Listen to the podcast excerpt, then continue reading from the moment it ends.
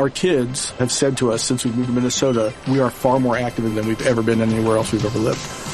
Moving to Minnesota opened up a lot of doors for us. Just this overall sense of community, of values that, you know, Minnesotans have. It's a real accepting, loving community, especially with two young kids. See why CNBC ranks Minnesota number four best state to live and work. A great place to work, an even better place to live. ExploreMinnesota.com slash live. Our kids have said to us since we moved to Minnesota, we are far more active than we've ever been anywhere else we've ever lived. Moving to Minnesota opened up a lot of doors for us. Just this overall sense of community, the values that, you know, Minnesotans have. It's a real accepting, loving community, especially with two young kids. See why CNBC ranks Minnesota number four best state to live and work. A great place to work, an even better place to live. ExploreMinnesota.com slash live. Our kids have said to us since we moved to Minnesota, we are far more active than we've ever been anywhere else we've ever lived.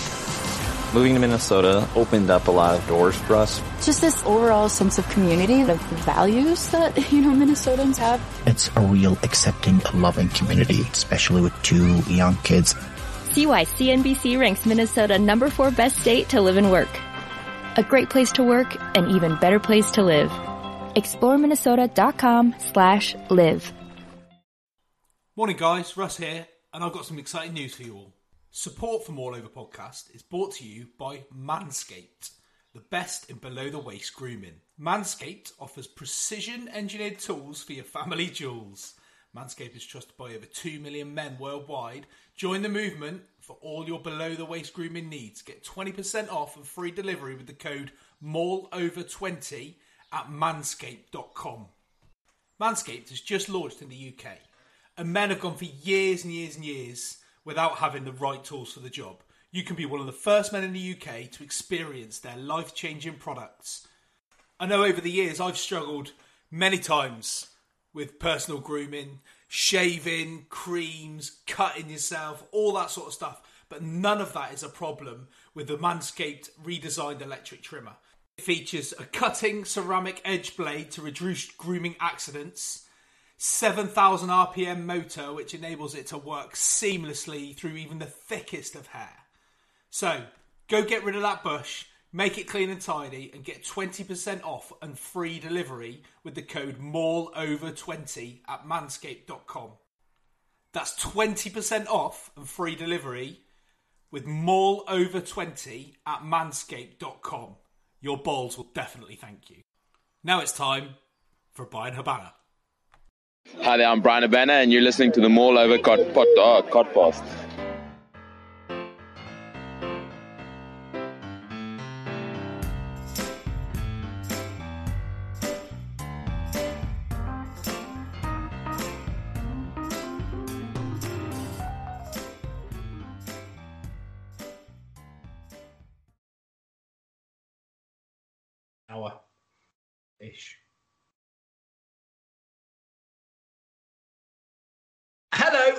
Welcome to this week's More Over podcast, the only rugby podcast that gives all the news, views, and opinion on the weekend's rugby action, all with a West Country accent. You can find us on Twitter. We are uh, at More Over Podcast. We are More Over Rugby Podcast on Facebook, and you can find all of our podcasts on Anchor and on Apple Pods, and hopefully soon to be on your Alexa. Although you know you'll have to check that for yourselves, uh, as well as the Google Store and, and all of the other um, good pod places. Uh, Doug, you're back this week. You missed last week, as I mentioned. You were very uh, neatly trimmed, balls deep in uh, in Pro 14. How was that I mean, for you? I would guess that I probably have the smoothest ball sack this side of the Thames. Interesting. Not like north of the Thames, just Uh, yeah, just north of the Thames. But um, this side of. yeah, it's also it, it's it's nice not to be watching Pro 14 rugby Just, I mean, because it's you were- shit, Russ. Yeah. I mean, And that's what the Premiership will be in two or three years. If uh, no, well, we- we've seen it, haven't we? But there you go. well, let's. We'll, So, we'll- Doug, Doug, I don't spend much time watching the Pro 14, although I'm quite happy to slag it off without watching any of it. Is it really as shit as I think it is? It's like um, it's like pound shop Super Rugby. Okay, what optional defense? Optional Op- defense. Limited uh, players you've never heard of. shit kits, and um, you know you're in West Wales. I mean, what's the only good thing about that whole adventure is that I got paid and got a haircut. Yeah, you look good. Looking Cheers, Oh, mate. so so you went. So they were allowing haircuts in Wales. Were you allowed, Yeah. allowed to stroll into a barber's? Yeah, yeah. Was- so there was like Did a you get queue sh- of cameramen you outside sh- the barber shop. Was You this on your on your head or was this was this on your head or was this somewhere else? well, I, I took care of that myself. Okay. Yeah, Thanks, Manscaped. yeah, Um, yeah. So you actually went to Wales and got shorn. yeah, Technically, yeah. nice. Um, you've already you already heard, uh, and also extremely hairless uh, body wise. Um, favourite, Phil Farm Vet. How you doing, Phil? Yeah, it's uh, it's all a bit breezy down here. I mean, the, Breezy. if word gets out that Phil is now perfectly manicured, and, and I mean, there's You can't polish a you'll, turd. you'll see the dust cloud rising from women from the southern counties stampeding to mid Cornwall. all all the way down the A30. Yeah, just just just to run a finger along his dusset line. Lockdown be Oh. damned. Oh, we we really are appealing to two of our audience here, aren't we? Stop! Amazing. Stop coming. There's going to be a sign on the bridges in the way into Cornwall, isn't there? Stop coming here. He's married. yeah, it wouldn't. It won't be the the the hordes of holiday makers coming to spend some time along the Cornish beaches. It will be the horse Forty-five-year-old of the southern counties. Try, Oh, coming- trying to get to Phil's tide line. oh, nice. And the nicest guy in Cornish rugby podcasting, uh, based just outside of Goonhavern. Uh, welcome, Ben. You well? I'm good, thanks, mate. Good, good, good. Um, hopefully today is a return to, to team sports, return to outdoor activities. Hopefully you're all got your plans for uh, for Hornets and the minis, Phil and uh, Ben. I hope you're going to be getting to pre preseason, or are you gonna? Seniors kicks seniors kicks off on Wednesday. Kids kick off on Friday. Lovely. My, my theory is there's going to be lots of people interested in getting back to sport, so uh, there should be enough second team games for me to Rock up at. rock up at. Yeah, Maybe I can get down there for a seconds game this year. That would be incredible. yeah. Get all four of us out in the paddock. And get it filmed for TV. Uh, no one needs to watch that. That's true. That's true. Um, right. Let's uh, let's start with let's start with the Six Nations, the wrap up of Friday night. Um, Scotland beating France in Paris for the first time since 1999. Is that right? They they made enough of it. I just pretty sure I haven't got the the, uh, the year right. Um, France, the masters of their own downfall, really, where they could have just kicked the ball out, knowing that even even what what puzzled me is that the clock was in the red. They could only have got one score, so they were not going to like challenge um, Wales for the championships. They needed to win by twenty points. Yet Dulin tried to to run out of his own twenty-two, got turned over um, when he could have just kicked it out. It was all a bit odd, Phil. Maybe they were paid per um, per point that they get in the championship in terms of a bonus point gets them level on points with Wales, and, and there's a bit of a bonus in that for them. But you, you're right; they basically threw it away. No disrespect to Scotland, because it was uh, it was another one of those good games that France have had. France have been involved in a few good games over the last month or so. Um, but in all honesty, if it's not that kind of jeopardy situation where France have to score tr- two tries, win by 20 odd points, I think they probably cruise it fairly easily. I think the pressure told in the first half. They didn't turn up the way they should have done. Passes not going to hand, kicks skewing off the side of the boot, not going where they're intended. Just all a little bit disjointed. And some credit that, for that has to go to Scotland for getting in their faces. But um, no doubt Shaun Edwards would have been absolutely fuming at half time um, when uh, uh, when they went in only three points up, 13 10. Um, and also, if you are going for four, if you are have, having to score four tries, I think they start kicking penalties a bit early. I think they should have been going to the corner and trying to force that. But any other game where you're not in this situation, everybody was saying, oh, it's going to be easier for France because they know what they have to do to win the championship. Any other game, if that's in, in the middle of the tournament, 80, 80 minutes comes up, Dulin puts that ball out and France win that match. Yeah. Can we can we have a bit of a chat about the wider the wider Six Nations before we get back into the game because you know there was a there was a red card which was shock horror. Shock, yeah. Um, there was the pedo um, try, which Phil, you might know better. And uh, we were talking a little bit pre-pod. Is around yeah. could they have get, should should Wayne Barnes have given a penalty try in that situation? Because if Dulin, if if Watson hadn't taken out Dulin, uh, Dulin, if he hadn't taken out Penaud, right, there is a likelihood Penaud could have just picked that ball up and trotted under the posts, and France take seven points. But as it was, they didn't. They scored in the corner. Um, Barnes explained to Ollivon well, you scored the try anyway, and then Ntamack missed the kick, so they only get five points. So um, not only do they only get five points, but um, I'll take your word for it that it was Watson uh, would have gone oh, yeah, to the bin. Hamish Watson, yeah.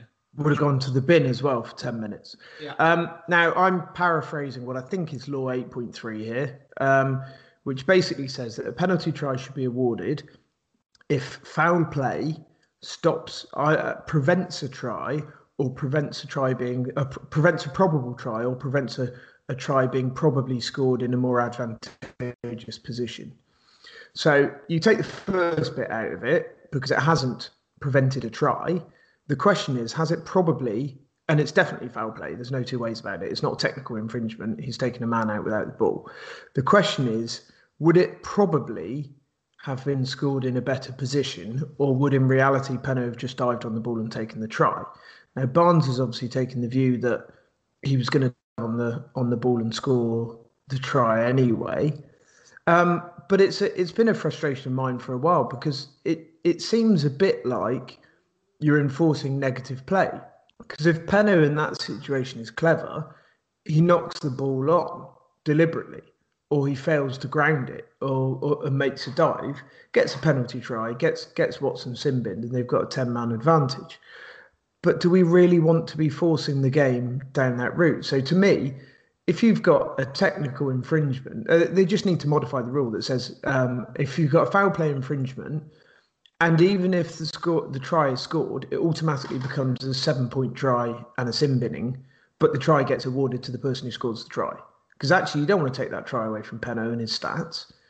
You just need to modify it and say, look, you've you've create you've done a, effectively a professional foul as it would have been turned in in football parlance of the 90s you've got to have some kind of punishment for that. Make it an automatic seven points. Give the give the kickers a freebie and a sin binning but award the try to the person who scores the try. That would be my solution. But by the letter of the law barnes has probably done the right thing Go on, Ben. You wanted to come in there? Cause um, yeah, yeah as a side point, I, he probably got a little bit caught up in what a brilliant try it was. It and was a brilliant try. Probably in the back of his mind is if I declare that as a penalty try, you know, it kind of takes the gloss off it. But whether that was a um, any part of his thinking, I don't know. But certainly the commentary team seemed pleased he'd given it as a try.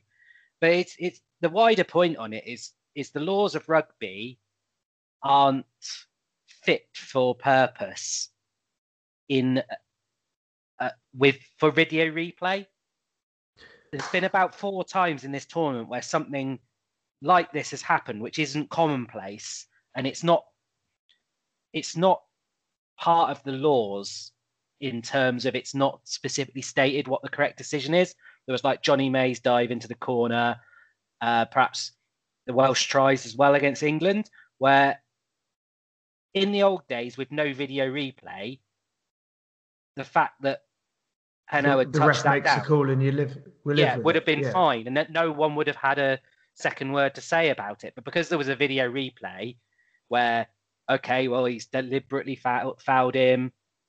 Was it Watson or was it Price? But you know, either way, then, Oh, then have I got got to- have I got it wrong? I didn't know. I thought it was Watson. I, I thought it was Price, but you could well be right. But you know, so then then you've got to make the decision. Well, did he do it on purpose? Then you've got to make the decision.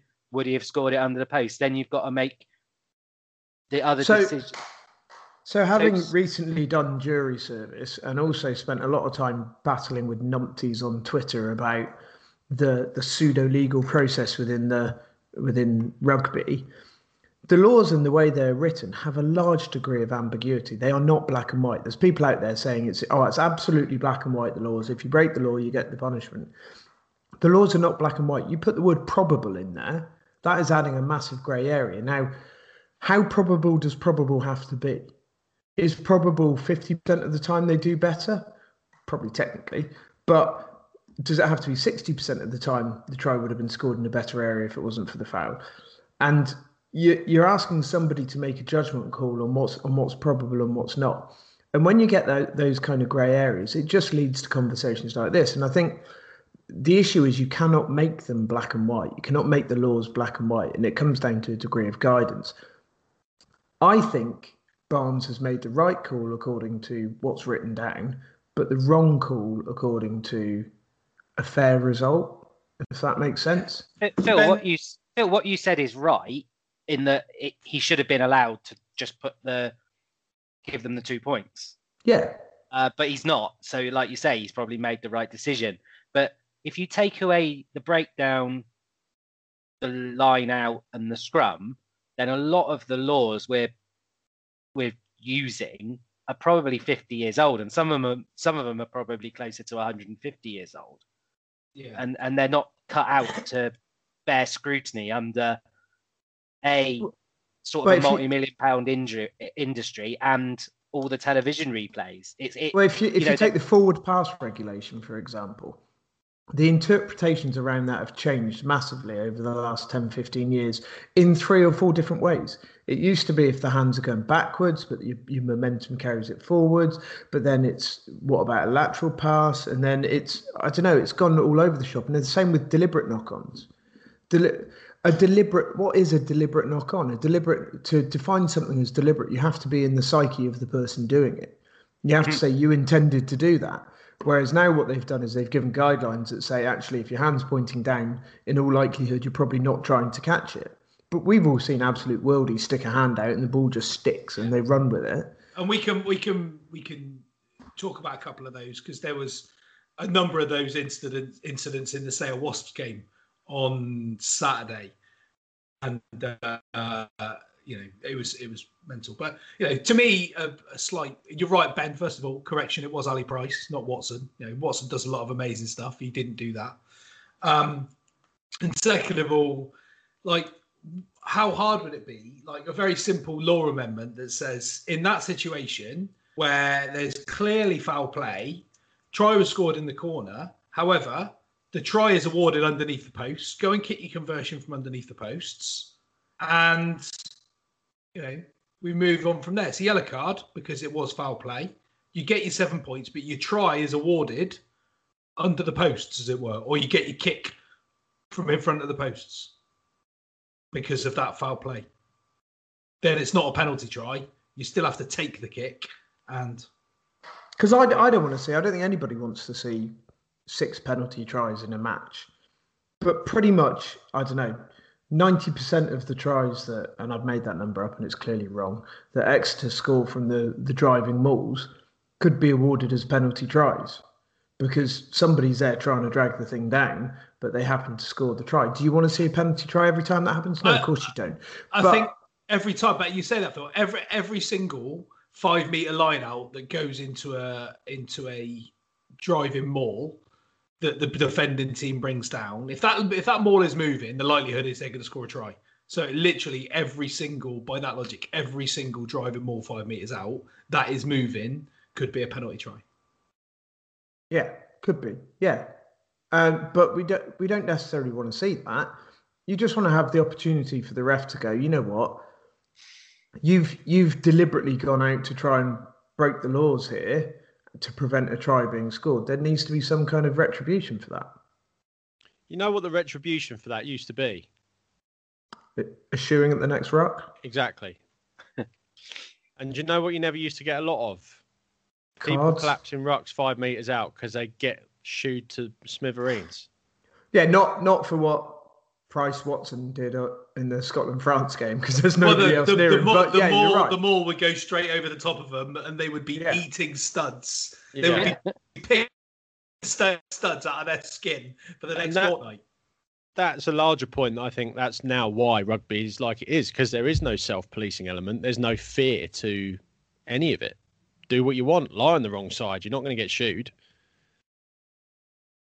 Yeah, uh, and I think that's I think that's. Uh, I, I'm not sure we want to go back to the the rocking of the of the 80s 90s necessarily, but a little bit of it every now and then. Not people running from 20 yards away with their feet two foot in the air, waiting to to land on somebody. But as far as I'm concerned, if a player's lying on the wrong side, you ought to be able to give him a bit of slipper on his back. Not not on, don't on stand his on his, head. knees or on his head, but all over his back, all over his belly, bits that don't don't break too much. And yeah. And if and and then in the change rooms afterwards, you slap a bit of aftershave on just to make sure that he remembers who did it. I, I think um, you know the usual crowd will say, "Oh, you're dinosaurs, you're this, you're that," but rugby's in the state it's in because there is no fear of retribution. Ellis Genge can be as big a knobhead as he wants because no one's going to actually punch him. Yeah. You know, and and that's how it's you know got to where it is at the moment. I feel. Ellis Genge highlights a point that I want to bring up a bit later on. Yeah. Well. So, yeah. But yeah, you're right. And and again, you know, Genge isn't the only one. There are a lot of people of that nature.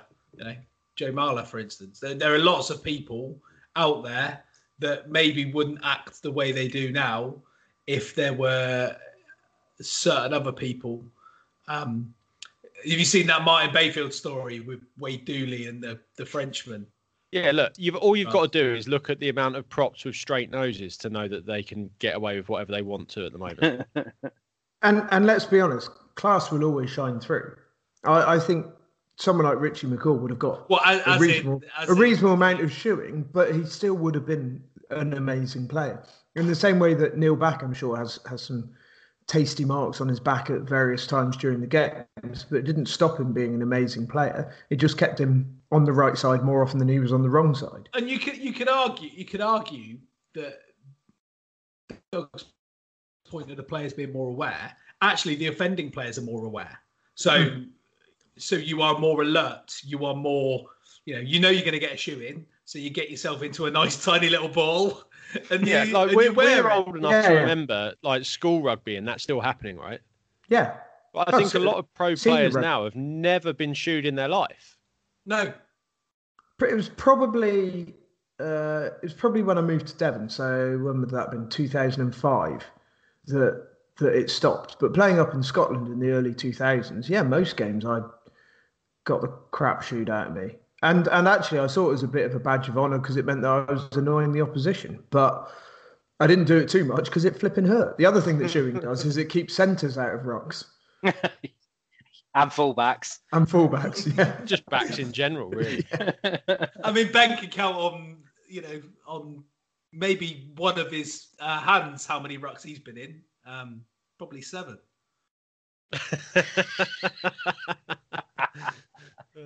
So on the fingers of one hand, yeah. Uh, Yeah. That's what Yeah. that's what I meant to say. Oh, sorry, I, I didn't. mean- Yeah. For, for the I, um, purposes of a joke, I just say ruined yes. that joke, didn't I? Sorry. Um, yeah, I mean, I I said to you in the like before we came on, started recording that I watched um, Leicester against Sale in the Pilkington Cup final '97, and I they vividly remember uh, it's brought back to me from this conversation that there was a.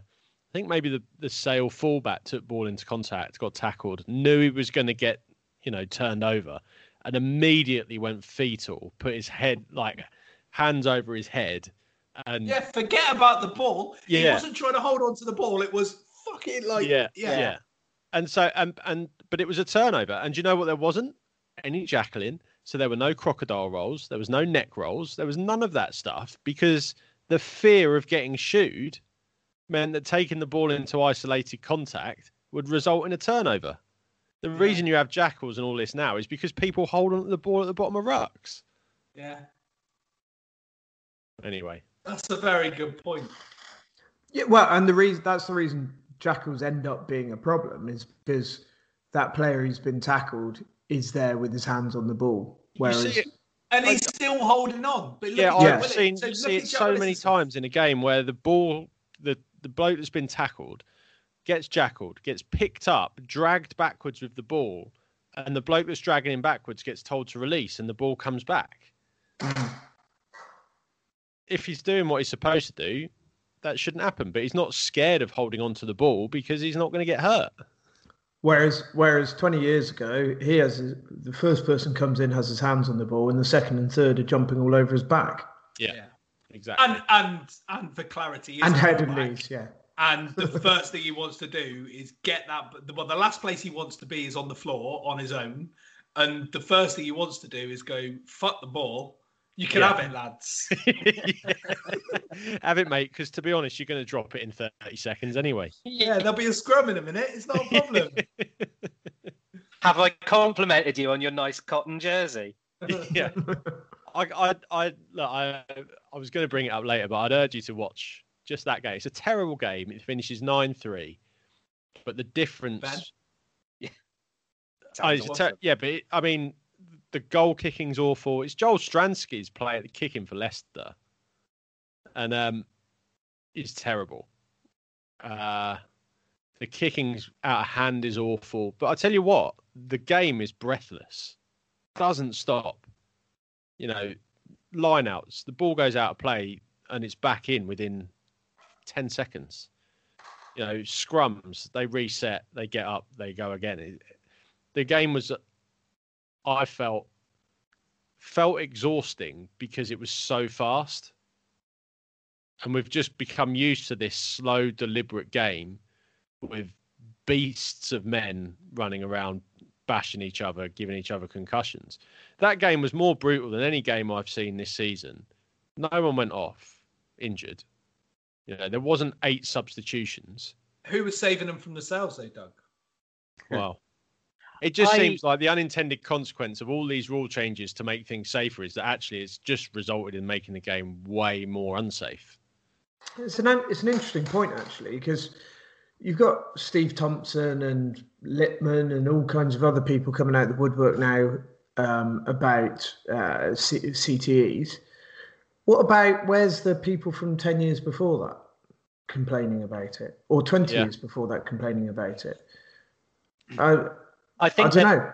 the- I think the- they the hit problem- a sweet spot of just lawlessness going into professionalism. Yeah, Yeah, That potentially players being just a bit bigger and playing on those rules. That That's the problem, and- dangerous, but they So also what- coincided with a lot of substitutions, so that players could be bigger anyway. it's the So- ten years so- before people started realizing it was a problem, isn't it? Between Yeah. professionalism and and So what you're saying is the amateur game it should just be free for all and go back to the rules from twenty odd years ago, thirty odd years ago. Well, the, the amateur Because game everybody is was fine for that. But uh, the amateur game, and uh, so so they changed they changed the professional game. They changed rugby as a as a whole as a product as a sport, and those rules filter down to the to the amateur game. Now, in the amateur game, and for the Hornets or whatever, right? You you turn up and you're only allowed three subs. Am I right?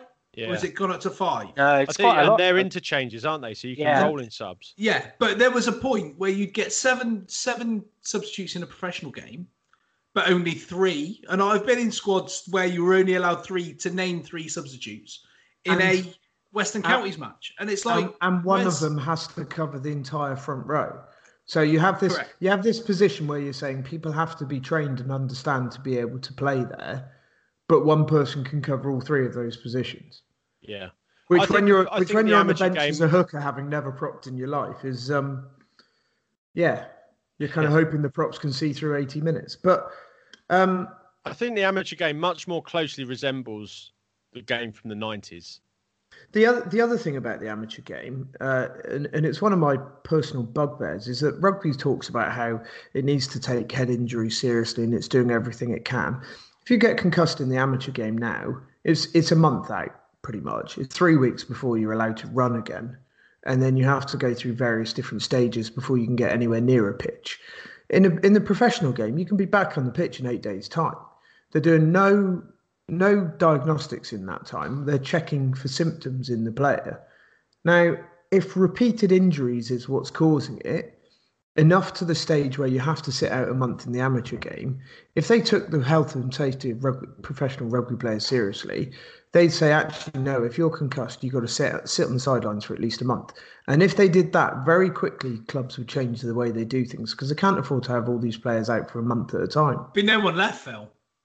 Well, exactly. So they'd, they'd have to change the way they do things. But coming back to where I think this all started, actually, I don't know where this all started because it's me, it's me either, mate. Been, it's been it's been quite dis, quite it's, it's my dis, it's my job to which know. I love. But it's my um, job to know. Apparently, I've no idea.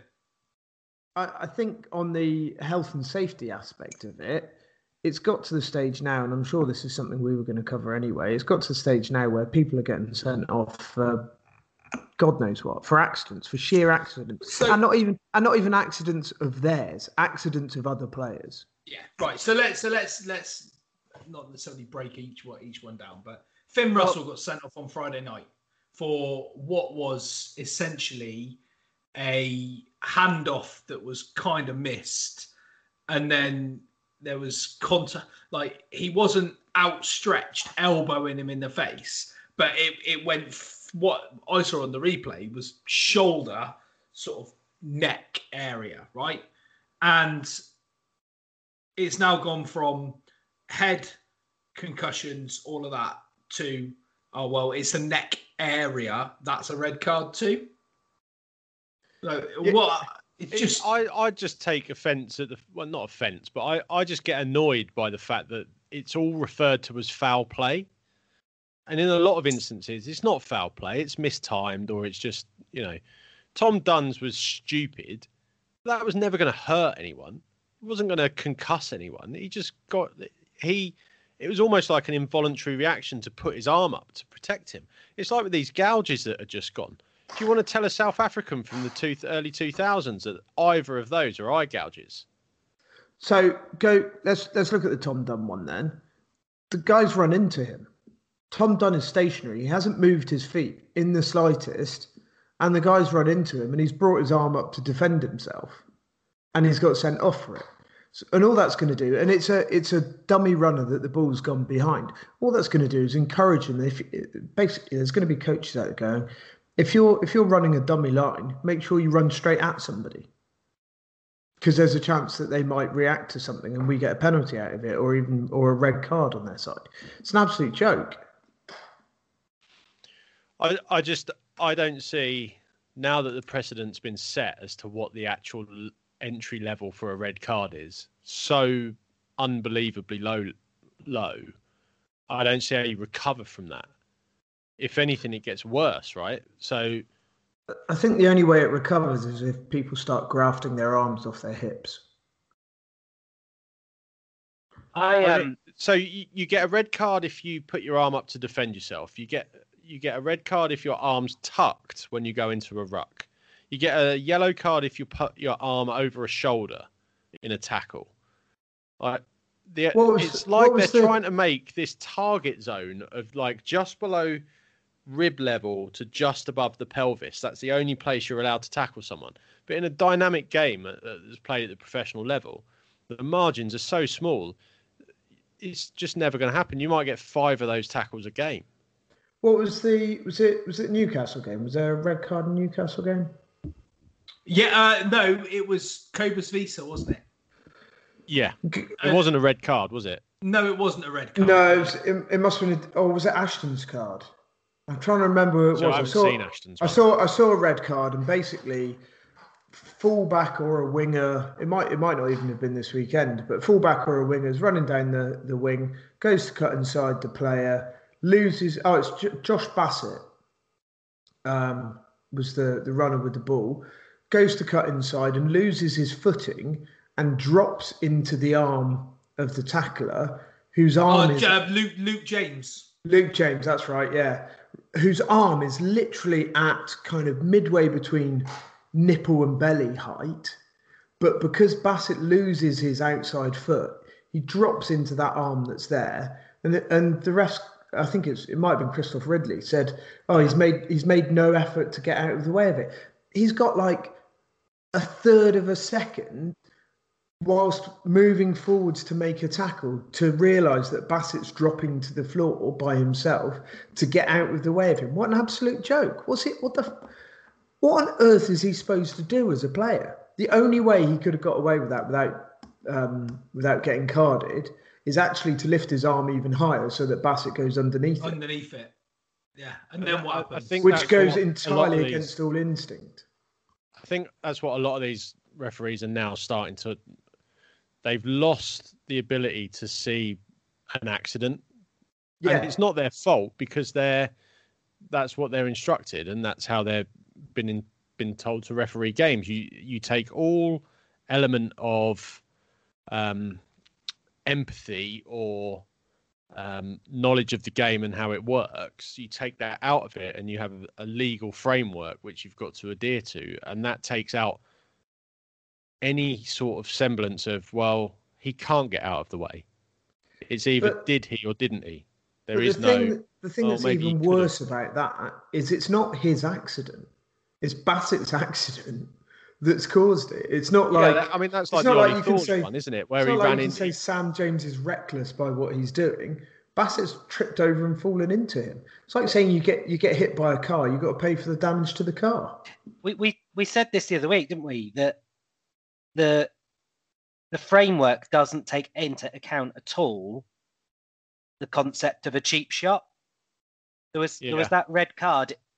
Well, that was or- like Visa's yesterday when he when he did John, John Walsh. Yeah, or Welsh, uh, you know, that's a red card because that was in at the side and he had an open rib. He knew what he was doing. He was Yeah. trying to break the guy's ribs.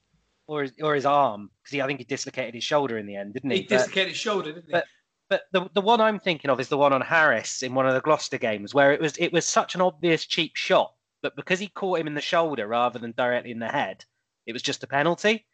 And Mm. And and there's no there's no there's no adjustment for that. You know, I saw someone on Twitter the, the other day. They were like, "Oh, here goes another old ex-player. When will they ever learn that these are red cards nowadays?" And it's like, it's like it's all very well like saying stuff like that, but you know, I mean, take away the absurdity of what does someone like Brian O'Driscoll know about rugby.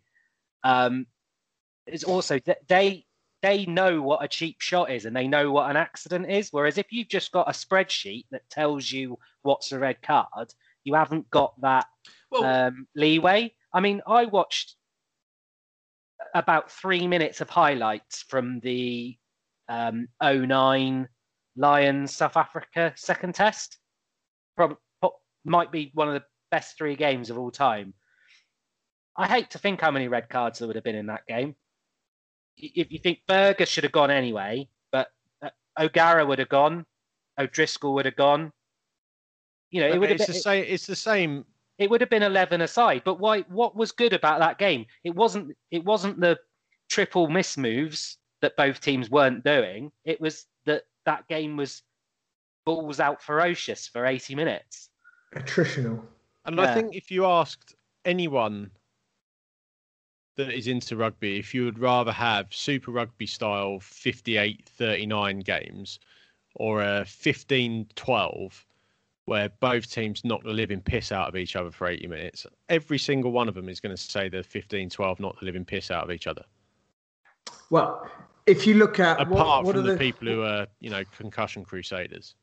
what are the compilation videos on YouTube or that get circulated on Facebook? They're not a compilation of the most amazing backs moves off first phase that score tries. No. They're compilations of the biggest hits.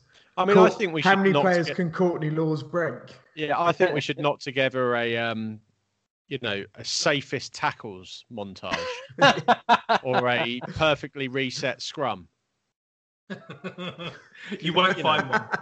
I mean, I mean the, the absolute circle wank that's going on about George Ford's spiral bombs, like he's like like he's invented some kind of nuclear fusion. It's just you know if that if that's what's exciting about rugby now, somebody punting a ball up into the air that nobody can catch, then Jesus Christ, has the game got a problem? It's you know everyone got a little bit excited about a little bit of afters before or befores hmm. in the Newcastle Leicester game. Everyone, everyone was sitting there going, "Cannot wait for the first scrum." But we might not see another event like that for eighteen months, two years. I can't remember the last time. Nothing gets nothing people happened. watching rugby like Julian White sparking out Andrew Sheridan.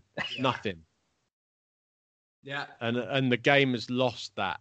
It's lost it, and it will. I, it's never coming back. And I think it's the worse for it. and that and that's the thing like that Genge and and uh, Welsh thing was absolutely like it was less than nothing like the, it was literally nothing and um and uh, I'm assuming Genge's just said something that's Probably. got Welsh's skin at Yeah, some again, point, just which is off, and John Welsh is a bit old school, isn't he? And is just for I'm, you know, I'm not I'm having gonna it. have you. But yeah, mate, he was skating backwards, weren't he? When Welsh came up, to him? yeah honestly, he looked like an NHL defender. and uh, yeah but just on just on that one you know there were some friends of ours on twitter yesterday um and i use the term friends used loosely um scapegoat or you know scapegoating cobus visa and you know he's had a couple of red cards and a couple of yellows this season but saying that oh yeah you know, something's happened they've deliberately targeted they did because of what happened before the game they've deliberately targeted john welsh there yeah he's been targeted I think he No. targeted the player, but like Yeah. you said, I don't think he had any idea who it was. He, he Absolutely. saw it. player he's- was, yeah. You know, he saw an open set of ribs, didn't he? You- yeah You're gonna, absolutely you know, like, Well, I it's, think- it's not premeditated. It's not like it's not. He's not gone out there to do John Walsh. I mean, like you say, he's probably gone there to do one of them. He's gone there to do someone. Yeah. Absolutely, you can't argue against that because that is it's not good. But I mean, I you it- know, I feel bad for John Welsh because I I've got a real soft spot for him because he just looks like an alcoholic Glaswegian.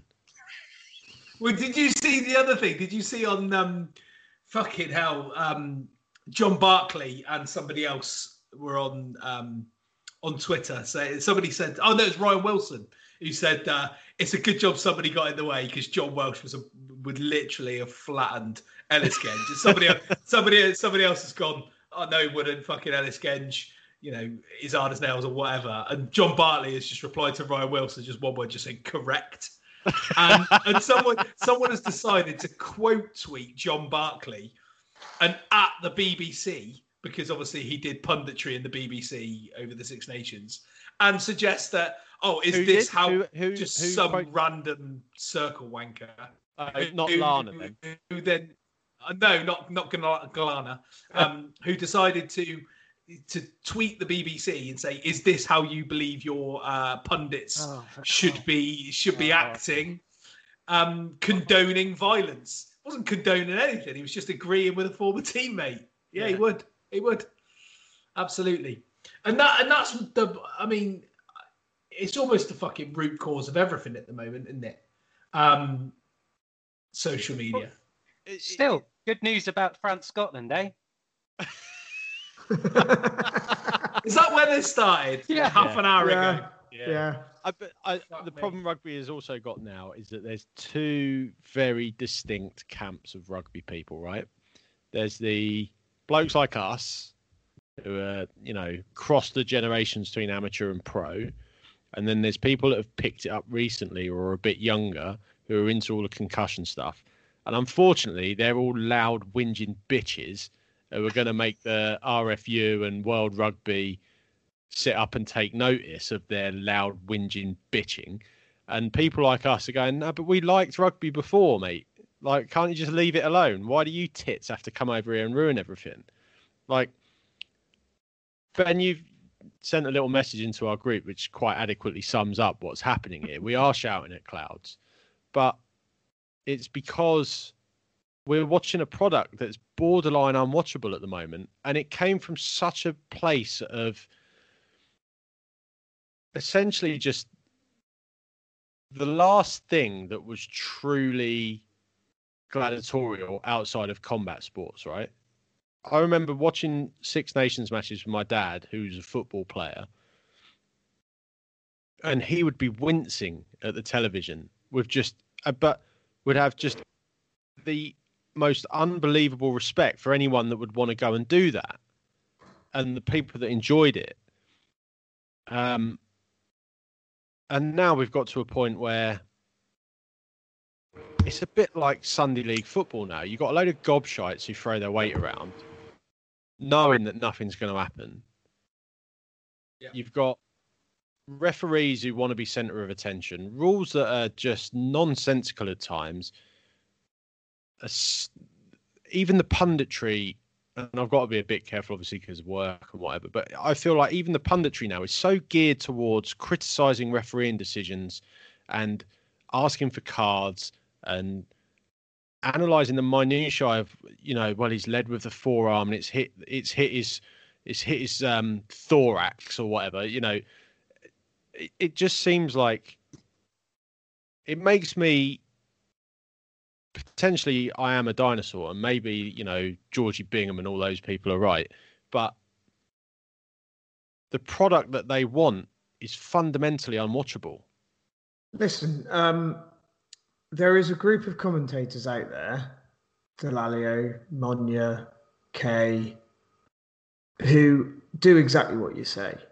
They they are there to hyper hypercritically analyze decisions that are made and to to and they and for ex players they they actually put absolutely zero contextualization into what happens and what has happened on a rugby pitch. I really don't like the guy, but in this regard, I actually think Austin Healey does a pretty good job of, of standing up for the players and going. I couldn't agree more I think he's What, fantastic what else has he got to do? He, he has he has no other option. Uh, I think and- Ugo at the weekend on the Sunday game he just spent the whole of half time saying well that should have been a red card that should have been a red card that should have been a red card. It's like what about some of the you know did some rugby happen or not? I don't but uh, but I think it's a I think it's a symptom of the way society is at the moment. And Brexit and coronavirus and various other things. All people want to do is hyperanalyze shit instead of just enjoying the product that's in front of them. The the other thing I think is a is a factor is um, I think it's happened with nearly every sport. I think the authorities of these sports get into their head that more points equals more entertainment. Mm. So Yeah. you get it you get it with that's why But you've got the it's the 2020 and the 100 because there's more runs scored more quickly. But it it takes away from the game because the the bowlers haven't got a chance. And there's no you know close fielding anything like that. You and get- all the you- pitches become roads. Yeah. You've got it with NFL in that you can't touch the quarterback anymore. Every like decent hit gets flagged. And but the game's got more popular because there's more attacking and rugby's you know there's there's this view that the super you know some people love super rugby because it's so attacking.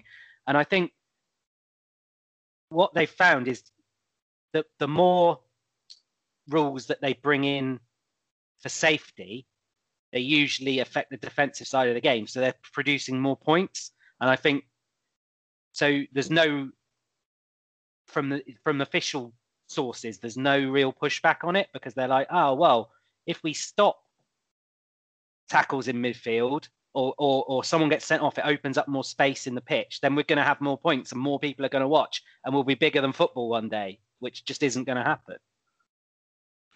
It's it's the nonsense of not catering to the people that you already have. It's this constant need to get new people in.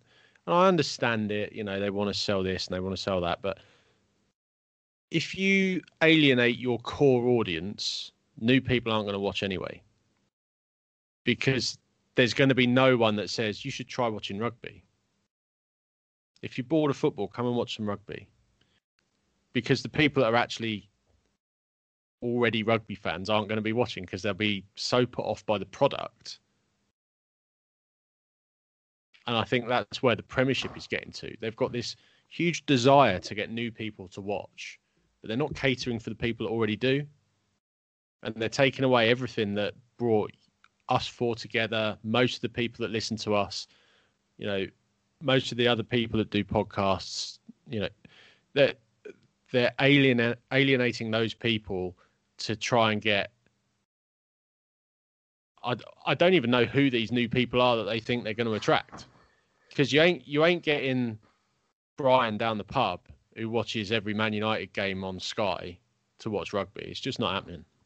You know what? I, that's why I think Ellis Genge is pretty good for brand rugby because he does get some people talking about it and potentially wanting to watch a bit of what he does. Yeah, but what what happens to Ellis Genge? Fifty percent of people. I mean, we've already called him a knobhead on this podcast. Yeah, you know, and he is not- a knobhead, but But knobheads are sometimes I mean, good. I good wouldn't say that to your face if you are listening to this. You'd probably you'd, you'd smash me to the moon. But, But for you're what a it's bit of a worth. Ellis, I, I don't think you're a knobhead. It's the other three. He's That- actually that's, that's he's a not little to say bit I don't like it. I like having knobheads in the sport. 'cause he's it a little bit like um, Mickey you a Skinner. hate figure, doesn't it? Mickey Skinner was a bit of a knobhead, but pe- people loved him, didn't they? They, I'm they always a knobhead. yeah. I, I, I, I th- if you going back to who was it at the pub? Uh, uh, was it Big Brian. Dave? Brian. Big Brian. No, Brian.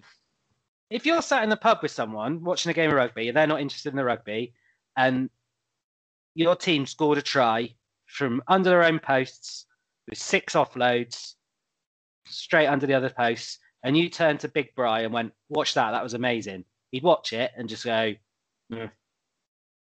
How do But they if- get it forwards? They pass Yeah. it backwards. Oh, banter. if you showed him someone getting absolutely marmalised in a tackle, he'd probably be like, "That was cool." yeah, yeah. he really would. Yeah. Yeah. Yeah. But even for, you know, and it, it happened to football.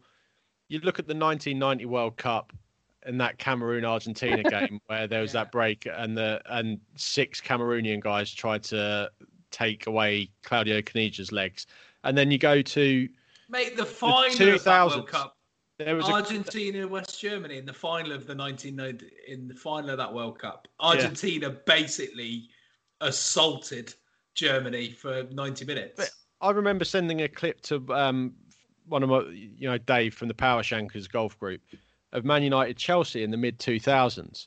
And it was like a hype reel that Sky had put together for the following season's Chelsea match or the, the return fixture. And it was just Nicky Butt, Paul Scholes, and a few other Man United players and a few Chelsea players, Frank Leboeuf, just kicking shit out of each other.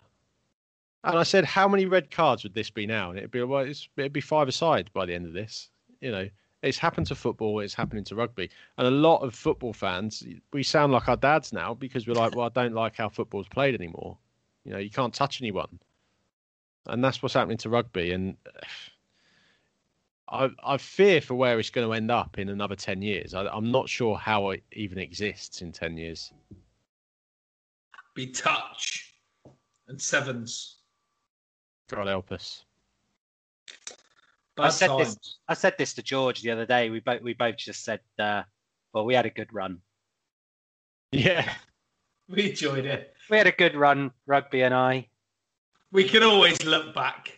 Yeah, it just seems like like how many games had eighty plus points in this weekend? Pretty much all of them, right?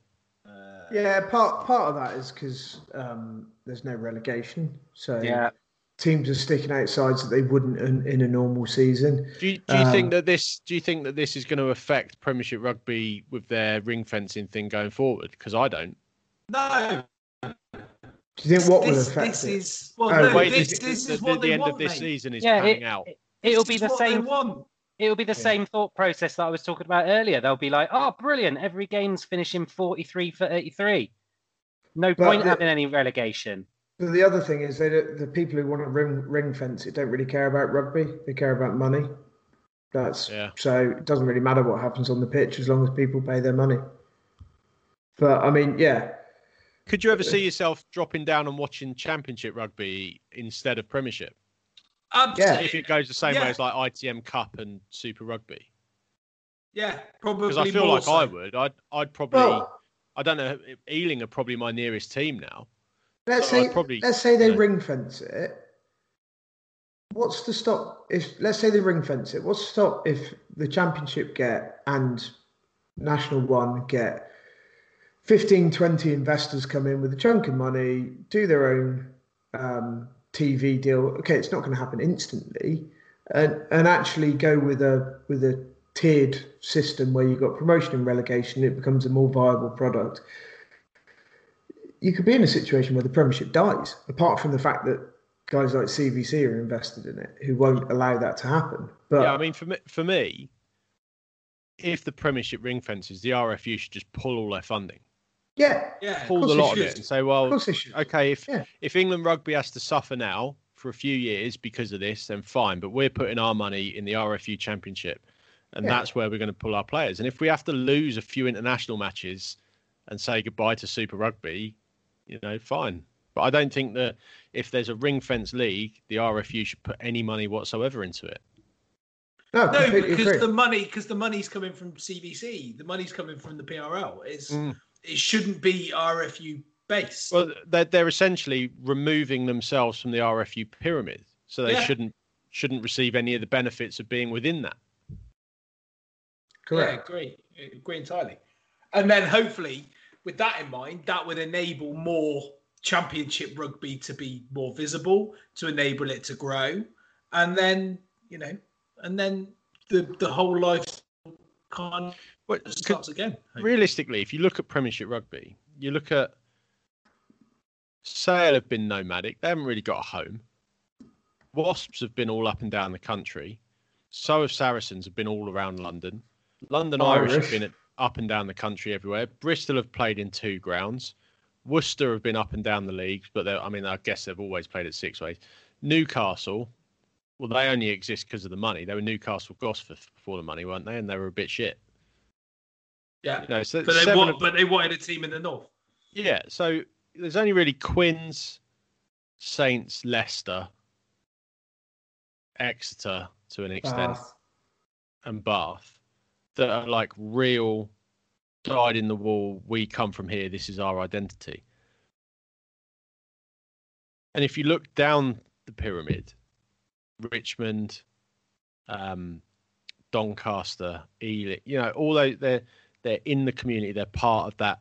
They're actual rugby clubs, aren't they? They're still rugby clubs at heart. And I think there's a bit more. I Hey, feel look, like we- a little bit more connected to that than I do these sort of Premiership entities that have just sort of Well, their, when- their self-interest has taken over. When Ryan bit back about me taking the piss out of him last week for pretending to be Welsh despite the fact that he's clearly English, um, and and the fact that I now support Exeter and I didn't support Exeter before, and he said, "Oh, do you want to go to what about Pirates games?" And actually, I thought, yeah, you know what, I am going to go to more Pirates games. And when when Ben's people are allowed interested. to go, go and watch rugby matches, I'm going. First game I'll go and watch will be a Pirates game. And and- Why why Pirates and not Redruth? Because Pirates are a nomad club, right? They're they've been all over the place. But Redruth is from Redruth or it's- Launceston or someone like that, you know, because they're Well, still national level, right? Well, Launceston are on a are on a massive spiral downwards. They've they've got serious issues within the club. Right. Um, they are. Uh, don't know. I think they might be. The, Cor- the Cornish. Pirates, the Cornish Pirates were always Penzance, but they did have a bit of time in Truro because there was somewhere for them to play where they were trying to trying to grow. But essentially, the the but they were two clubs, right? been They were born- two clubs that merged. Penzance, no, Penzance, Penzance No, and no. Newlyn. Penzance and Newlyn are li- literally right next to each other, so it was always just Penzance and. It's always been Newlyn Pirates, yeah. So before they were Cornish, they were Penzance and Newlyn Penzance Pirates. Pirates, yeah, Yeah. yeah, yeah. which Bring back the which was a very yeah. Well, I, rem- I Well, remember that was a marketing thing, wasn't it? That was, Yeah. that was just a, uh, you know, a, a thing when when champ when the championship rugby was started to gain a bit of notoriety. When and they they literally did that for that marketing re- to try and entice people to say this is Cornwall's rugby club yeah. rather Well- than just Penzance. I, I remember when uh, oh, sorry, I was going to call them Penzance then. When Pirates and Launceston were in the same league, they played at they played each other at Camborne, I think it was, or Redruth, one or the other. Um, I've done a Pirates game at Camborne. I know that much. yeah, I think this might have been at Redruth actually, but um, I was stood behind this um, older gentleman in his sort of 1960s Penzance Newlyn rugby shirt, which which you would have loved, Doug. but if you want to look it up, coloured hoops. uh, yeah, and um, he shouted out. He shouted out, "Come on, Newlyn!" I think it was, or "Come on, Penzance," or something like that. And this lady tapped him on the shoulder and went, "I think you'll find we're pirates now." and um, he Did was he very knock her out? polite. No, he was very polite actually, but it, it was like if looks could kill, you know. He was just it was just like, oh, I. I was going to ask you: Are there people down there that won't watch them because they're Penzance, like there are with Cardiff and Newport? You know, there there are people that But my dad was never interested. Right. because he was like, I didn't, I didn't support Penzance. Why would I suddenly start supporting the Pirates? Yeah, There will be die-hard Redruth fans, Oh, for die-hard sure. Camborne fans that would know would that would wouldn't dream of going to the Mennaye to watch the Pirates. I mean, I'd, ra- I'd rather go and watch Hornets play. I'd Uh, rather see pl- that- I'd yeah, rather I play. mean, Yeah, I think well, that's true. the thing. I i- if if um if rugby at the top level keeps going the way it's going, then I think I'll drop down the drop down to the championship. Um, So on on Launceston, they Sure. were national national one two thousand and eight, and since then they've had four relegations and one promotion. So they're now Southwest Premier. It's a fifth tier. I think that is they're, they're a victim of a bit like Mounts Bay. If you remember the meteoric rise of Mounts Bay, I mean this is getting quite niche into Cornish rugby podcasting now, Yeah. even for us. But Mounts Bay came from nowhere um, with a load of money, and they had an un- unbelievable team, and they got up to national one, I think, at, at one point. Literally in in the space of about seven seasons, they just went bang, bang, bang, bang, bang, bang, and then the money dried up, and they literally ceased to exist.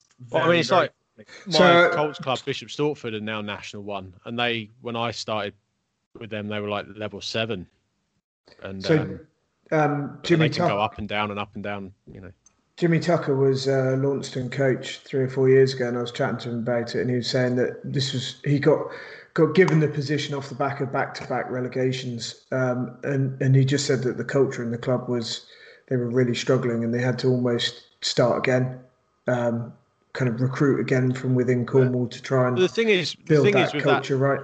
The thing with that local level stuff is you have a coach comes in, makes pals with the players, he goes to a better club, takes all his mates with him, and that completely kills a club, doesn't it?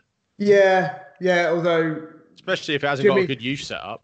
Jimmy was uh, Jimmy's Launceston through and through, and was uh, yeah, that that's his club, and it, and he was there kind of just to to kind of stop the rot and sort things out as much. But that else. that happens everywhere, you know. But yeah, you're right. You see, like clubs like again, I've only got personal experience of this, but St Austell, St Ives, they they get a sniff of success. They find a bit of money. They start bringing players in and paying, and and all of a sudden the success comes, and then somebody a little bit bigger and a bit better comes along and takes the takes the two or three players that have progressed that little bit more than all of the others. So they then step up a level, and all of a sudden that team goes from being from beating everyone locally and being really competitive in a slightly more southern counties or whatever league. You take those two, three, four players out that have progressed significantly to that standard. Whereas that that drag the other ones along with the lads, lads, lads, and team spirit, and you know all of the stuff that can only get you so far. And then when they go to take up an opportunity elsewhere, that team decimates. How quick? How you know?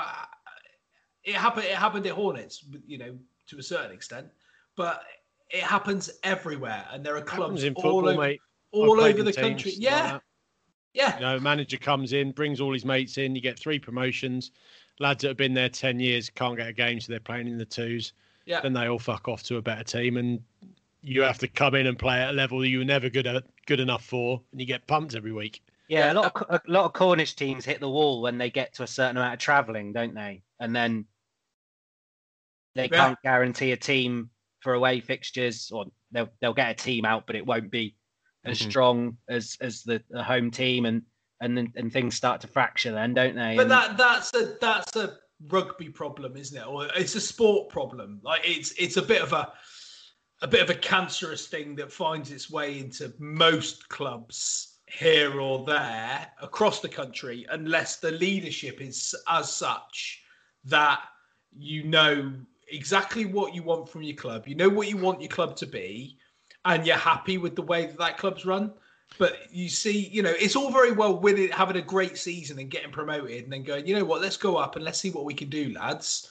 The But the realities of it are often different, though. Yeah, absolutely. But the second the second you start to then go, right, okay, well, we need to get we need to improve here, here, and here. Fine, you know, you look to to improve. But the minute that that culture changes from being being that local club that supports local and that wants to, to grow and be a, a proper foundation, the clubs that do that properly and add one or two here and there and they build steadily are the ones that are successful. The ones that come in and go right, well, we need we need a new man. We'll get a new manager or a new coach, and then he'll bring in a load of players. Two overseas guys in.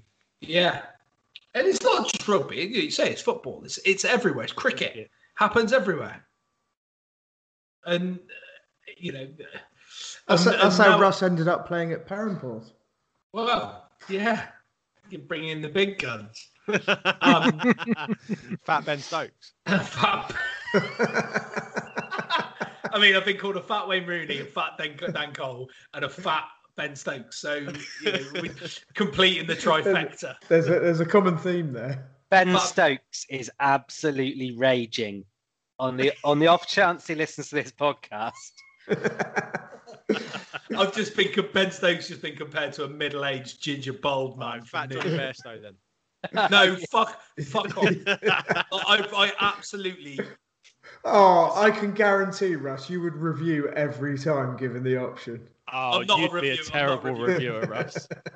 I'm not a reviewer. not a reviewer, mate. I, I'd, I'd shout at the umpire, smash the stumps over me bat and walk off. Because you can't do what you do in golf and just go, oh, I just won't count that one going out of bounds. Mulligan. a mulligan in cricket. Yeah, I only hit one of the stumps. It don't count. Amazing. I mean, But yeah, so- Wales, France, though, eh? Amazing. So as as it transpires, we've just been talking for an hour um, about absolutely nothing in particular, and we didn't really talk about Wales, France. We haven't Or, really. or Scotland, France. Oh yeah, Scotland, France. we also well, we, That was a yeah, good game as well, wasn't it? we talked about Wales, France last week. Um, we haven't really talked about any Premiership games because, well, Northampton put sixty points on on Worcester, like ring ring fencing, blah blah blah. Yellow cards. Worcester seem like they've their coach has left and taken their entire front row with him. Yeah, well, you may as well have done, mate. Don't matter, does it? and they bought and they bought in Chris Ashton to replace him. I mean, how that how that cunt still manages to get a gig is beyond me. I don't get it.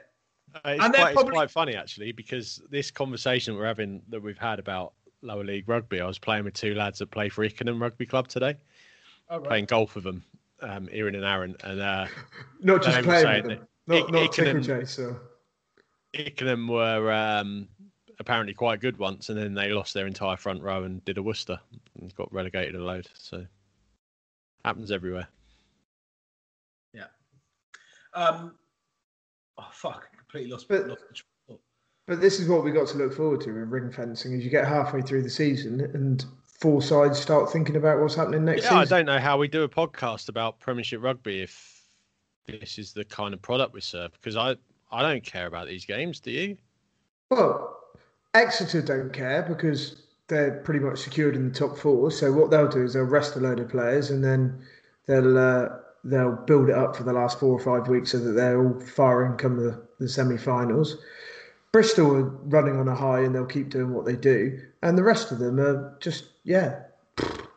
Nah. But that's the thing, isn't it? So you've got Bristol now, who are comfortably they could they could play their under 12s for the next seven games and hmm. still probably qualify for for the top four. Exeter, Sale, and Quins then at 49, 46, 45. Northampton are on 41. London Irish are on 40. Like you just say, Phil, Exeter will will manage their squad now. You know they'll probably they'll say right, we've got seven games left. You know we've got Europe that nobody seems to care about for the next two weeks. So bear, so for all of the shit Premiership chat that we haven't done, we've got a shit European competition to look forward to as well. Oh, we can just get Um, together and talk about other stuff. Yeah. It's fine. Yeah. Um, and and you just think, well, Exeter, Exeter win four of seven games, they're going to get a home semi final. That's you Yeah. know, and they can afford to play. I mean, you look at that team. You were there, Doug, on Friday. That was you know a largely Gloucester first team. They brought back Atkinson, Reece Samet, Jonny May, and Exeter literally played, It took them all the way. They took for they took argument's away. sake, an, an academy side.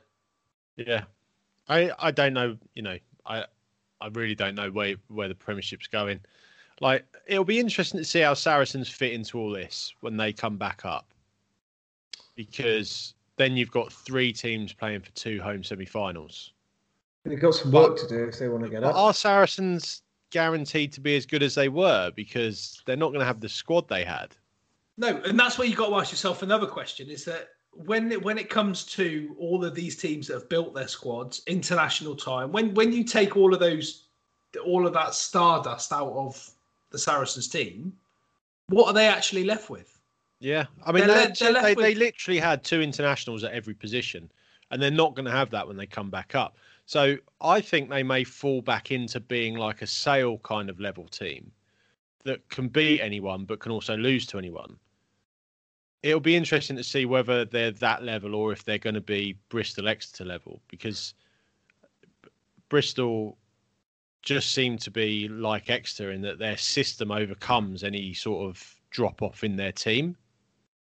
And they've they Bristol have accumulated an incredible squad of players, like an unbelievable squad of players. And I know there's a you know I, I am of no, I don't really give a fuck about the salary cap as such. Like uh, with regards to not the fact that Saracens broke it, but the fact that actually, what does it matter to anybody anymore? Really, you know, Bristol have got a lot of money. They seem to have all of these players, but they found a way of doing it. I yeah, but I don't think they've got a lot of players. It's like Pat Lam said, mate. I, I think they got a lot of players at value. You look at Morahan, Purdy, O'Conor, Yeah. Sheedy. They've all developed into great players. They aren't paying them great player Yeah. money. No, but then you've got Luatua, um, Pier Pier Towels. You've got um, Nathan Hughes. You've got. Um, I mean, John John Afoa Afoa has just signed a new money. contract today, didn't he? Yeah. Yeah, but he I won't be. He'll, mate, he won't be on top money. He's he's old as fuck. No, but it might be that they restructured his contract and are now paying him less just to keep him on the books. But you And- go down a level. They've got a lot of kids, mate, that have come up from the academy. I don't. Saracens Yeah, but- literally had an international rugby player at every position twice. Yeah.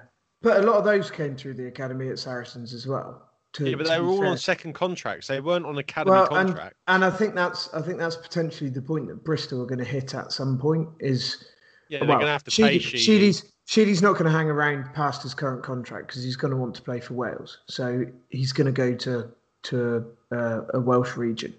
Um, and but there's yeah there's players there on on academy or post academy contracts who are either going to want to renegotiate a, a much higher pay rise or are go- just going to have to be let go because all of a sudden their uh, their their salary counts towards the salary cap and that's that's effectively where Exeter have been for the last four or five years. You see some of the names leaving Exeter and you go Christ he's a he's a valuable member of the squad. Why is he left? And he's left because they've run out of their academy contract time and they've got Yeah. to go on to man- manage that salary cap and Bristol will get there.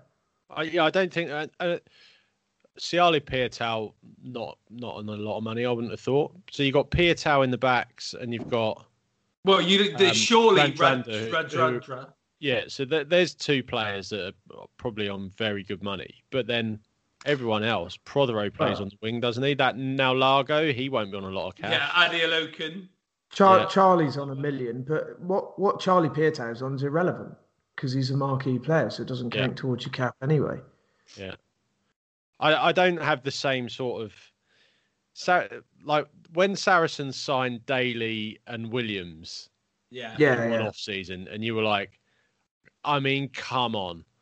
There's like that. That was essentially the drug dealer who's got loads of money, but is keeping it on the low, going out and buying a Ferrari.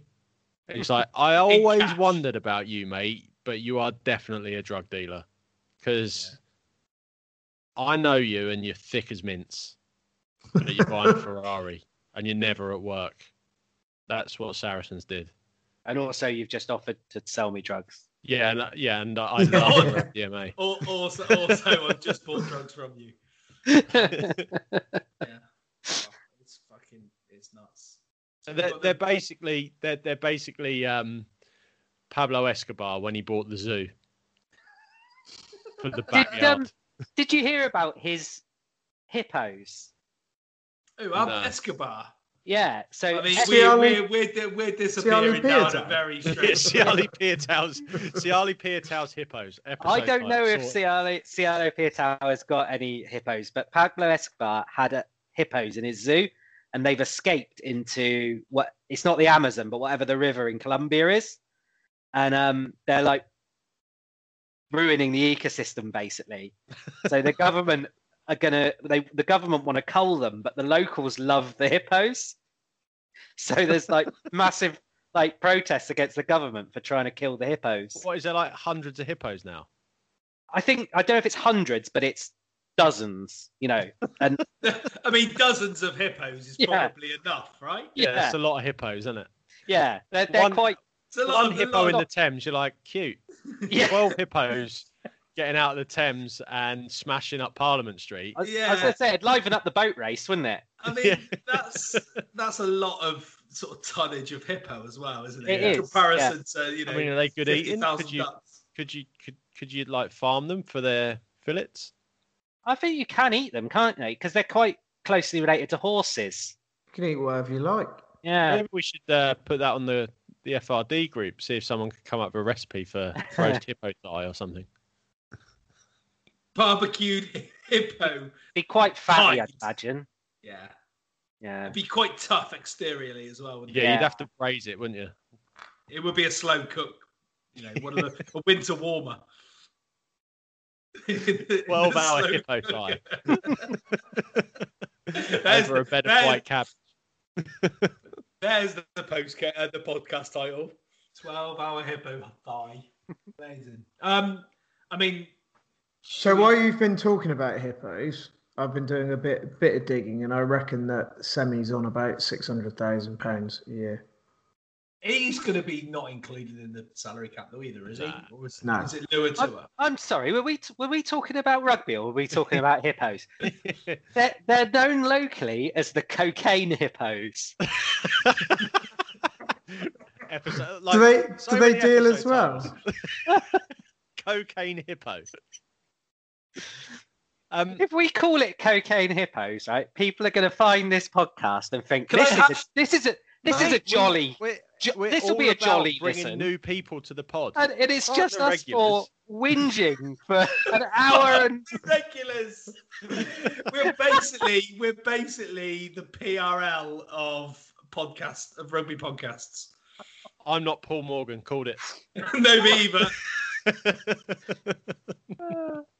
E- equally, they reckon Luatua is on six hundred and fifty. So But look, you- Stop let- bringing your facts to this to hippo rugby. podcast, Phil. well, Nobody no, cares. just- yeah, you're right. Actually, sorry. Talk to me about these cocaine hippos. I mean, you Are were they out all of geared everyone. up? Are they what? I like that one. Are they just sitting in a river chatting really loudly and obnoxiously? Oh, they're right. They, you know, All night really, long. like, really wide-eyed. yeah. there's um 80 to 120 cocaine hippos, I mean, that's more than that's more than a couple of dozen, isn't it? but Like, without that's- without a cull, they could reach over fourteen hundred by twenty thirty four. Yeah, but that's So that's like that's fuck. like saying with with no breeding control, humans could hit Wait. 22 million in the next five years. It's not going to happen. With the best of luck, Phil, please uh, please go well in uh, getting some hippo breeding control. Shoot them and we- eat them. Can we? Can, do you mind if I just delete the first hour and eight minutes of this podcast? I'm, I'm, just I'm release- sorry. I am sorry, but the man that has been castrating the hippos It's from Colombia great. is called Carlos Valderrama. Is he being ably assisted by Rene Higuita? Could you imagine him just trying to castrate them with his heels, just like spinning forward? He scorpion kicks them, don't he? Yeah, that's what I mean. That's that's it. That's what it was called. Yeah. Who was the key? Who was the Colombian footballer that got shot dead after scoring an own goal? Remember his name? Um, that was Escobar, wasn't it? Andreas He's- Escobar. Yeah, he was called Andreas, Escobar. Andreas Escobar. Yeah, God, another unfortunate Escobar death. yeah. He found it too tricky, didn't he? What's the football equivalent of that? Collapsing them all and giving away a penalty try in the World Cup, and then having some drug dealer take you In, out. in the in the group stage. It's- yeah, it's Yeah, it'd be, basically thro- it'd be Ma- thrown an Mario interception, wouldn't it? Yeah, you threw an interception against uh, Uruguay. Is it is it not um is it not Liam Williams diving over the top and getting a yellow card in the game against France? Because that's the way the entire of Welsh Twitter has responded. Include, you can just imagine including- Josh from Blood and Mud, like Wow. waiting outside his house to cap him. You don't What, have with- to imagine it- it. with- He's with, with his really harsh tongue. Yeah. Give him a good tongue lashing. Right, Liam, I'm gonna I'm gonna cut you down with my acerbic wit. I uh, oh god, I heard that uh, he doubled down, you know, on his uh, on his Liam Williams. Um, is at fault for everything on the Blood and Mud list last week on Let- their let's- Patreon. Let's not get into other podcasts. He Okay. doubled down. No, I want to hear this. Oh yeah, apparently doubled down on the on why he thought that he wasn't at fault for that whole situation. Just Um, apologise, man. Yeah. I mean the irony, the irony of of saying a lot of what people say, and I will caveat and I will basically I I will move the egg chasers to one side from here because they're good guys, right? And I will just having interacted with them properly, spoken to them, met them, right? We'll move them to one side. If you are going to tell people what they think, don't then register your podcast on Patreon and make them pay for it as well. It's the I don't know if I made any sense there, but you, you did, but I think it was probably at too high a level for uh, for a lot of our uh, I just think they're you know Panel. from being, from being told on Twitter by one of them who writes fucking pithy one-liners for the Guardian in in live chat, and then the other one who is the most virtuous cunt on Twitter, um, that that you're not allowed to disagree with them. Otherwise, you know you're basically a dickhead. There's no reasoned debate or, or explanation. It's just you either agree or you're a dick. Um, and then you make people pay for a podcast that it just doesn't make any sense to me. I don't understand. I think what you're basically saying is what you don't want is somebody to give you an opinion that you have to have and then to pay for the privilege of it as well. Being told what you think. Yeah. Yeah. But anyway, let's to not- us let's- get gorilla chat, uh, uh, hippo chat. For Hippo free. chat. Yeah.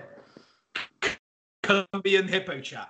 Ben You- Ben's just uh, sent us a YouTube video, and I think what we'll do is we will link uh, that YouTube into our Twitter. So yeah, we're we're we're the source of all um, shaving related humor, cocaine, cocaine, wild animals, and basically anything other than rugby analysis. I analysis. think we should be proud of the fact that we are the rugby podcast that contains the least amount of rugby chat. Well, I think we're hitting. Oh, mind you, Eddie's um, up there, isn't he? We're hitting Eddie- our mission, mission statement of Wait till kind of pub-based rugby chat. wait till Eddie hears about the cocaine hippos. I mean, Eddie's got he's close. He's close enough to Colombia to go and visit. It wouldn't surprise me if he went to try and lasso one, drag it back to He Albuquerque. wouldn't need to lasso it; just pick it up. Seeing the size of his arms, I mean, grab it in a I- I- headlock, crocodile roll it out of the river, knock it out, and drag it back to Utah or wherever he lives. Do you think? Do you think the U.S. Oh. customs customs enforcement people have cottoned on to all these hippos getting shipped across to the states from Colombia? Might be might be full of something else. crushing them and sniffing them. Yeah, the the hippos are filled Hippo hippo full of cocaine. Should we, uh, having had a shock with the length of the Egg Chasers podcast, should we maybe think about wrapping this up? let's, let's do it now. Let's do it now. We've we've stopped talking about rugby a long time ago. Um, so why not? It's been an hour long. I mean. I want, I want, yeah, I wanted to talk a, a, a little bit about the the officiating and the amount of cards, but I kind of we kind of done that to death, didn't we? In in a different way than what. yeah, we only, we only did that for about an hour and ten minutes. Yeah, we, and we don't need to micro analyze every single card, do we? No. no. They were all marginally ridiculous. I think a lot of them. I don't mind cards for repeated penalties, but some of the stuff that's getting carded now is, you know, Yeah. And Craig Maxwell Keys is still an joy utter, vacuum.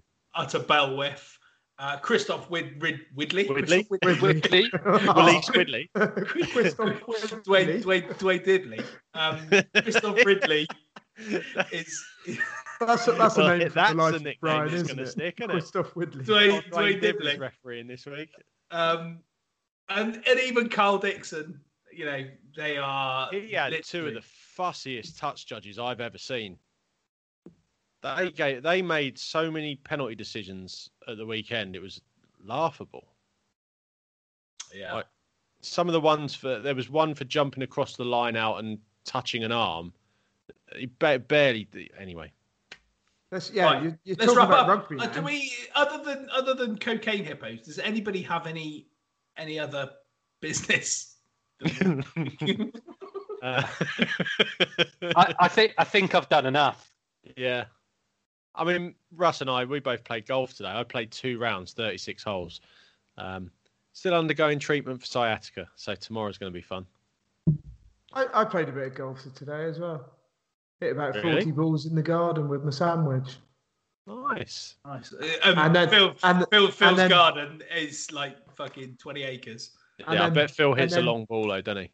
Belted uh, four three irons over the fields with the horses in. You, I bet you hit a long ball, Phil, right? Yeah, ish. It's never straight. And uh, yeah, I, I I also obviously I play golf badly. New clubs, excellent. My golf bad. Hmm.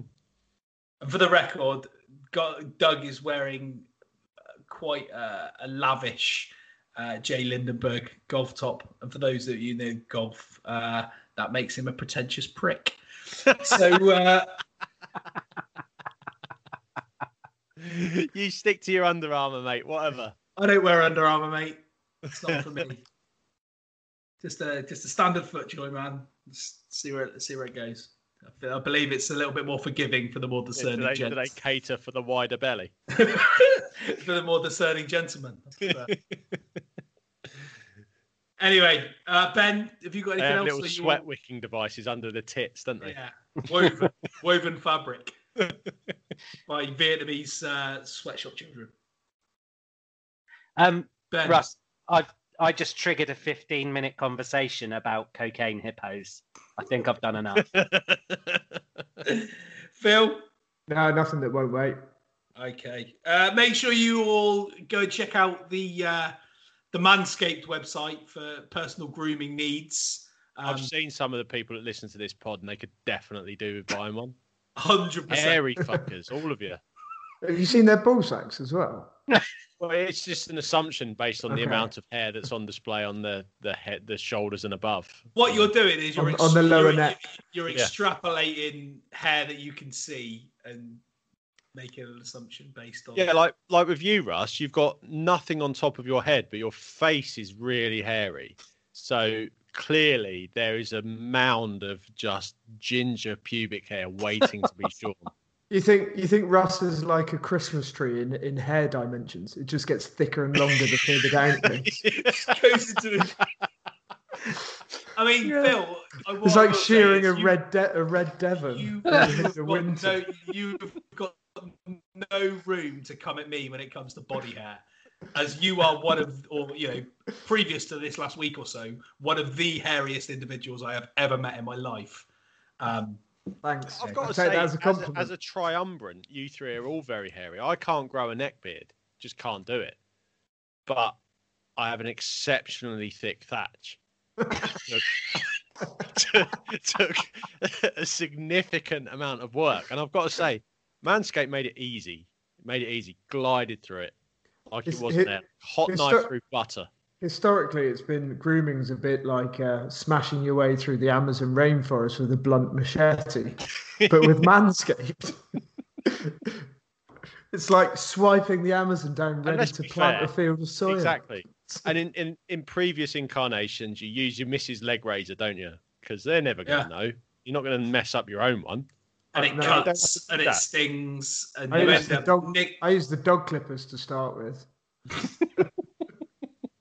and now he's no, and now he's got no need because he's got a beautiful lawnmower. Yep. From Manscaped.com, and if And you think want it'd be one, difficult to get in the little bit between your thighs, but it's not just just stick one leg up on the bath and. You know what? in. You know what I really like about it, and this is genuine. I like the little torch that Yes. gets that that enables you. So it, it's got a little torch on it. So when you're shaving, you can see exactly where you're shaving in the I- mirror or down below or whatever. I'll, I'll That honest, is a um, great feature. the thing that's revolutionised it for me is the ball deodorant afterwards. D- supple. They're supple now. I did like It's- the nose trimmer that Pat McAfee gets on his on his adverts. To be There's- fair, he's probably selling more than we're going. Yeah, he is. Yeah, but yeah, But if you Man- want one, man of my age. if you but if you want one and you want to help Ben reach his goal of a Manscaped nose hair trimmer, go onto the website and I know Matt will do this for you because he loves you. But go Oh, onto yeah, the website Matt. at manscaped.com and use the code MALLOVER20 because that will get you 20% off uh, Manscaped products at manscaped.com. So yeah, enjoy And it. we know you need them. Every single one of you. Yeah. Rugby Saracens. I've met him. Hairy dude. Oh yeah. Not as not as hairy as the rugby bath man, if I remember rightly. Um, but yeah, there you go. And that doesn't exist anymore, really. Did you know about that? The- Yeah, sad, sad times. United geezers, they gave up. That's unfortunate. Rich Because uh, rugby's been Trevor. invaded by twats. Yeah. Lot, at, at all levels. Yeah. Um, and on that note, let's let's go, shall we? We'll we'll come back next week. Um, the likelihood is we probably won't talk a lot about European rugby. Um, so we might find some other stuff to talk about. Probably And pubes. Pubes. Wait. What what we won't talk about for an hour is manscaping. How about that? Well, well, surely we will talk about it for a bit. Yeah, we absolutely for a bit. Yeah, yeah. But just not for Aren't we contractually hour. obliged? No. contractually obliged. What we, what we will do is we will do some sort of little question and answer. But what what I want, and if you're still listening at this point, congratulations. What I want to do next week, Commiserations, nowhere- really. Well, yeah, what I want to do next week, and it's just popped in, is literally an ask us anything. So if you're listening and you want to know our thoughts Yes. on any other subject, Anything. literally anything, right? And use the hashtag AskMO anything, and then we can find them.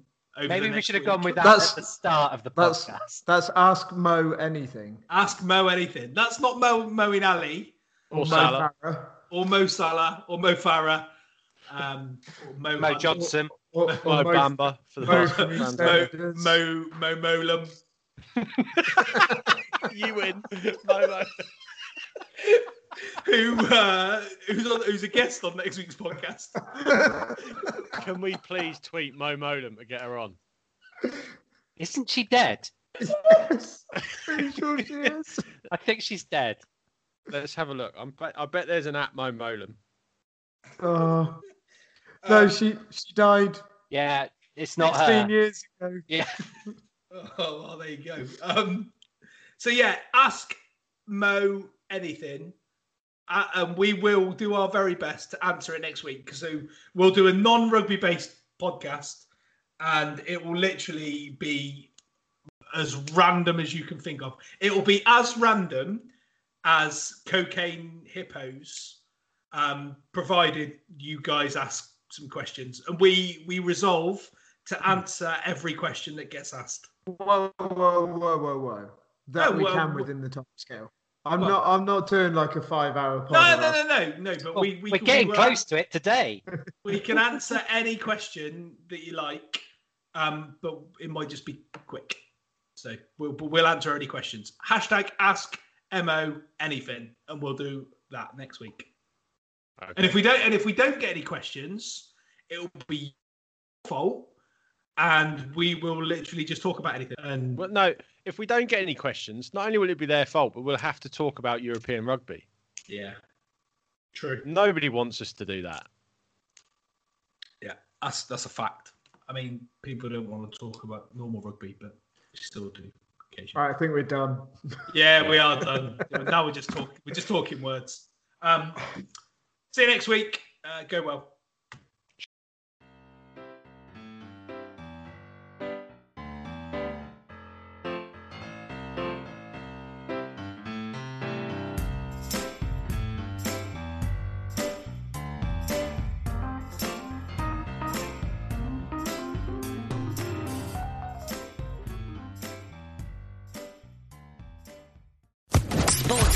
Sports Podcast Network.